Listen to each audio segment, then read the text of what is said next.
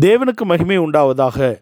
ஒன்று தெசலோனிக்கர் ஐந்தாம் அதிகாரம் ஐந்தாம் வசனத்திலே தெசலோனிக்க நிருபக்காரர் நாம் பகலுக்குரியவர்கள் வெளிச்சத்தின் பிள்ளைகள் நாம் இருளுக்கும் இரவுக்கும் உரியவர்கள் அல்ல என்று குறிப்பிடுகிறார். சென்ற வாரத்திலும் அதை குறித்து நாம் சிந்தித்தோம். அதன் தொடர்ச்சியாக நாம் இரவுக்கும் இருளுக்கும் உரியவர்கள் அல்ல இரவுக்குரியவர்கள் என்பவர்கள் கைவிடப்பட்ட சபை புத்தியுள்ள கன்னிகைகள். இருளுக்குரியவர்கள் என்பவர்கள் விழுந்து போன சபை புத்தியில்லாத கன்னிகைகள். நாமோ பகலுக்குரியவர்கள் வெளிச்சத்தின் பிள்ளைகள். மணவாட்டி என்ற ஒரு அனுபவத்துக்கு நாம் அழைக்கப்பட்டிருக்கிறோம். வெளிப்படுத்தின விசேஷம் பன்னிரெண்டாம் அதிகாரம் ஐந்தாம் வசனத்திலே அந்த கன்னிகை பிரசவ வேதனை பெற்று ஒரு குமாரனை பெறுகிறாள். அந்த குமாரன் சிங்காசனத்துக்கு எடுத்துக்கொள்ளப்படுகிறான் இருப்பு கோலால் ஆளுகை செய்கிறான் என்று சொல்லப்பட்டதுதான் மணவாட்டியின் அனுபவம். வெளிப்படுத்தின விசேஷம் அதே பன்னிரெண்டாம் அதிகாரத்தின் கடைசி பகுதியிலே இந்த ஸ்திரீயின் மற்றொரு வித்துடனே கூட சர்ப்பம் அங்கே போர் செய்கிறதை பார்க்கிறோம். ஸ்ரீயின் மற்றொரு வித்து என்பதுதான் கைவிடப்பட்ட சபை. அந்த ஸ்திரீ அவள்தான் விழுந்து போன சபையாக அங்கே நாம் காண்கிறோம். அது அந்தி கிறிஸ்துவுடனே இணைக்கப்படுகிற ஒரு அனுபவம். நாம் இருளுக்கும் இரவுக்கும் உரியவர்கள் அல்ல வெளிச்சத்தின் பிள்ளைகள். இருபத் வெளிப்படுத்தின விசேஷம் இருபத்தி ஒன்றாம் அதிகாரம் இருபத்தி நான்கு இருபத்தைந்து வசனங்களிலே ராக்காலம் இல்லாததினாலே அதன் வாசல்கள் அடைக்கப்படுவதில்லை. நாம் பகலுக்குரியவர்களாக வெளிச்சத்தின் பிள்ளைகளாக எப்படி இருக்க வேண்டும் என்றால் முதலாம் திலே சொல்லப்பட்டபடி நாம் இரவும் பகலும் தேவனுடைய வேதத்தை தியானிக்கக்கூடிய மனுஷன் பாக்கியவான் என்று சொல்லப்பட்டிருக்கிறதே. இரவும் பகலும் நாம் வேதத்தை தியானித்து நம்முடைய ஜீவியத்தில் காணப்படக்கூடிய அந்த அந்தகாரத்தின் கிரியைகளை நீக்கிவிட்டு நாம் பகலுக்குரியவர்களாக வர வேண்டும் என்பதுதான் நமக்கு கொடுக்கப்பட்ட அழைப்பு. இரவும் பகலும் அவருடைய வேதத்தில் தியானமாக இருக்கிற மனுஷனுக்கு அவனுடைய மனது மண்ணா நிரப்பப்பட்ட பொற்பாத்திரமாக இருக்கும். அவனுடைய இருதயம் தேவனுடைய அபிஷேகத்தினால் அது நிரப்பப்பட்டிருக்கும். அவனுடைய சரத்திலே உயிர்த்தெழுந்த வல்லமை பலன் செய்கிறதாக இருக்கும். இப்படிப்பட்ட அனுபவத்தை அடைந்து கொண்ட மனவாட்டியாக நாம் இருக்க வேண்டும். ரெண்டு தெசலோனிக்கர் ரெண்டாம் அதிகாரம் இரு பதினான்காம் வசனத்திலே சொல்லப்பட்டிருக்கிறது. எங்கள் சுவிசேஷத்தினாலே நீங்கள் கிறிஸ்துவின் மகிமை அடைந்து கொள்ள முடியும். மனவாட்டியாக அழைக்கப்பட்ட நாம் மேலான அழைப்பை அடைந்து கொண்ட நாம் கிறிஸ்துவின் அந்த பரிபூரணத்தை நாம் அடைந்து கொள்ள வேண்டும் என்பதுதான் நம்முடைய அழைப்பு. அதுக்கு குறைவான பகுதி தான் இரவு என்றக்கூடிய பகுதி. அதை இழந்து போகிற பகுதி தான் இருள் என்றக்கூடிய பகுதி அந்த இருளையும் இரவையும் நம்முடைய ஜீவித்திலிருந்து முற்றிலுமாக நீக்கினால்தான் அந்த ஒளியுள்ள தேசத்தை நாம் சுதந்திரித்து கொள்ள முடியும். ஒளியுள்ள பட்டணம் அங்கே ராக்காலம் இல்லாததினாலே அதன் வாசல்கள் அடைக்கப்படுவதில்லை. ஆனால் ஏசாயத்திற்கு தரிசன புஸ்தகம் இருபத்தி ஆறாம் அதிகாரம் ரெண்டாம் வசனத்திலே சொல்லப்பட்டிருக்கிறது சத்தியத்தை கை கொண்டு வருகிற நீதியுள்ள ஜாதி உள்ளே பிரவேசிக்க வாசல்களை திறவுங்கள். சத்தியத்தை கை கொண்டு வருகிற நீதியுள்ள ஜாதிக்கு தான் அதன் வாசல்கள் திறக்கப்படுகிறது. அவர்கள் தான் உள்ளே பிரவேசிக்க போகிறார்கள் என்பது ஒரு மனவாட்டியின் அனுபவம். ஏனென்றால் மத்திய எழுதின சுவிசேஷம் பதிமூன்றாம் அதிகாரம் நாற்பத்தி மூணாம் வசனத்திலே நீதிமான்கள் பிதாவின் ராஜ்யத்தில் சூரியனைப் போல பிரகாசிப்பார்கள்.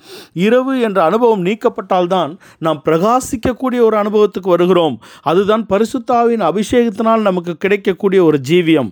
பரிசுத்தாவின் அபிஷேகம் உங்களுக்குள் ஊற்றப்படும் போது நீங்கள் எருசலேமிலும் யூதேயாவிலும் உலகத்தின் கடைசி பரியந்தம் என்னை பற்றி எனக்கு சாட்சியாக இருப்பீர்கள் என்று இயேசு சொன்னாரே. அதுதான் பரிசுத்தாவி கிடைக்கும்போது நமக்கு கிடைக்கக்கூடிய ஒரு அனுபவமாக இருக்கிறது. பழைய ஏற்பாட்டு பரிசுத்தவான்களுக்கு இந்த அனுபவம் கிடைக்கவில்லை.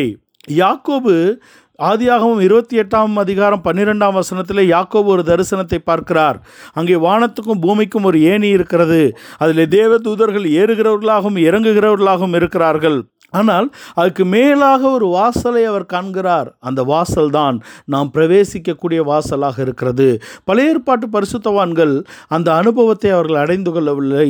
புதிய ஏற்பாட்டின் மனவாட்டியாகிய அந்த சபைக்கு தான் அந்த அனுபவம் கையளிக்கப்பட்டிருக்கிறது என்பதை தான் நாம் பார்க்கிறோம்.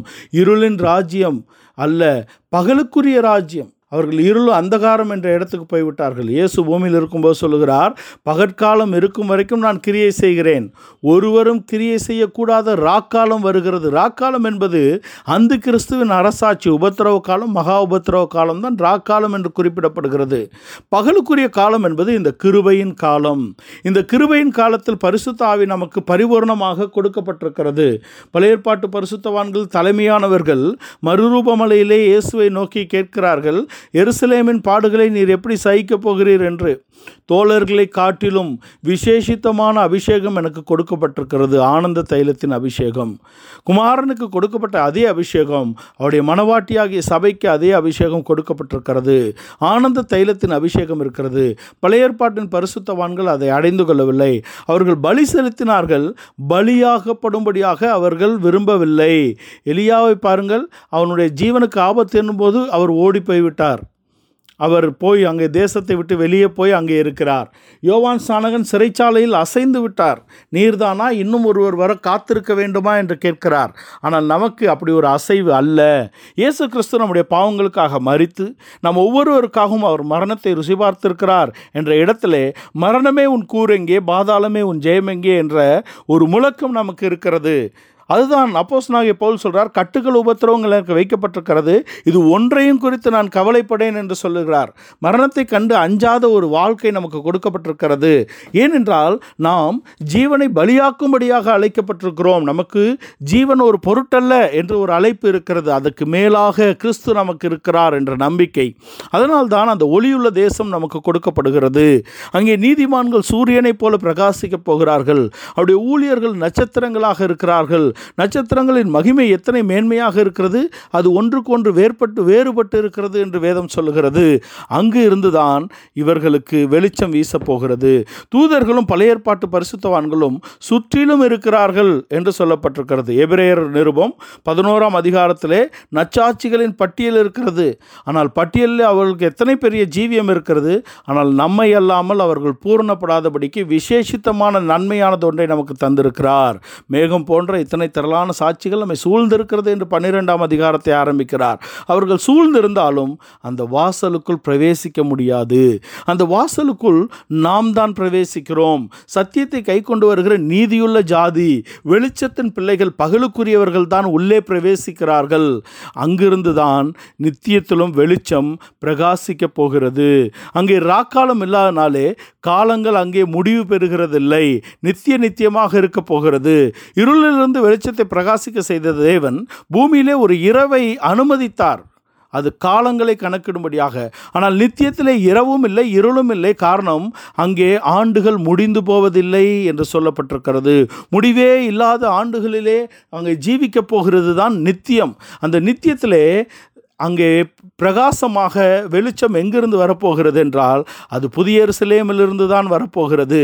இயேசு ஒளியாக இருக்கிறார். அந்த ஒளியை அவர்கள் வாங்கி பிரதிபலிக்கக்கூடியவர்களாக புதிய எருசலேமில் இருக்கிறார்கள். புதிய எருசலேமில் இருந்துதான் புதிய வானத்துக்கும் புதிய பூமிக்கும் வெளிச்சம் பிரகாசிக்கப் போகிறது. புதிய வானத்துக்கும் புதிய பூமிக்கும் வருகிறவர்கள் ஒரு குறைவான அனுபவத்தை உடையவர்களாக இருக்கிறார்கள். அந்த மேலான அனுபவத்தை கிறிஸ்துவுக்கு சரிசமமான அந்த அனுபவத்தை மனவாட்டி தான் பெற்றுக்கொள்ளக்கூடியதாக இருக்கிறது. அதனால்தான் நாம் பகலுக்குரியவர்கள் நாம் இரவுக்கும் இருளுக்கும் உடையவர்கள் அல்ல. நாம் வெளிச்சத்தின் பிள்ளைகள் என்று சொல்லப்பட்டிருக்கிறது. பழைய ஏற்பாட்டின் பரிசுத்தவான்களுக்கு சரீர மீட்பு இல்லை. ஆனால் நமக்கு சரீர மீட்பு புத்திர சுவிகாரமாகிய சரீர மீட்பு வர நாம் காத்திருக்கிறோம். கிறிஸ்து எப்படி இருக்கிறாரோ அதை போலவே இருக்கும்படியாக அழைக்கப்பட்டிருக்கிறோம். அதுதான் அவர்களுக்கும் நமக்கும் இருக்கக்கூடிய வித்தியாசமாக இருக்கிறது. என்னை கேட்டுக்கொண்டிருக்கிற தேவ ஜனமே நீங்களும் நானும் பகலுக்குரியவர்களாக வெளிச்சத்தின் பிள்ளைகளாக அழைக்கப்பட்டிருக்கிறோம். அந்தகாரத்தின் கிரியைகளை நம்மை விட்டு அகற்றி நாம் பகலுக்குரியவர்களாக வெளிச்சத்தின் பிள்ளைகளாக சத்தியத்தை கை கொண்டு வருகிற நீதியுள்ள ஜாதியாக நாம் பிரகா பிரகாசிப்போமானால் அதுதான் தேவன் நம்மளே நடத்தக்கூடிய அவருடைய சித்தமாக இருக்கிறது. அதற்கு தான் நீங்களும் நானும் அழைக்கப்பட்டிருக்கிறோம். நீங்களும் நானும் ஒரு இரவுக்கோ இருளுக்கோ அழைக்கப்படவில்லை. நீங்களும் நானும் நித்தியத்திலே அங்கே ஆளப்படும்படியாக அழைக்கப்படவில்லை. ஆளுகைக்கு அழைக்கப்பட்டிருக்கிறோம். அவர் ஜெயம் கொண்டு பிதாவின் சிங்காசனத்தில் இருக்கிறது போல அவரோட ஜெயம் கொள்ளுகிறவர்கள் அவரோடே கூட சிங்காசனத்தில் இருப்பார்கள் என்ற ஆளுகை உங்களுக்கும் எனக்கும் வைக்க வைக்கப்பட்டிருக்கிறது எத்தனை மேலான அழைப்பை தேவன் தந்திருக்கிறார். ஆகையினாலே நாம் மேலானவைகளை நாடுவோம். பூமிக்குரியவைகள் அல்ல மேலானவைகளே நாடுங்கள் என்று சொல்லப்பட்டிருக்கிறது. இரவு இருள் என்ற அனுபவத்தை நம்முடைய ஜீவியத்திலிருந்து நீக்கி போடுவோம். பகலுக்குரியவர்களாய் காணப்படுவோம். வெளிச்சத்தின் பிள்ளைகளாய் மாறுவோம். சத்தியத்தை கை கொண்டு வருகிற நீதியுள்ள ஜாதி உள்ளே பிரவேசிக்க வாசல்கள் திறக்கப்படட்டும். நித்திய நித்தியமாய் ஆண்டுகள் முடிவதில்லை என்ற நித்தியத்திலே பிரவேசிப்போம். அந்த ஒளியுள்ள பட்டணம் அந்த பகலுக்குரிய தேசத்தில் பங்கடைவோம் கர்த்தர் உங்களை ஆசீர்வதிப்பாராக. ஆமேன்.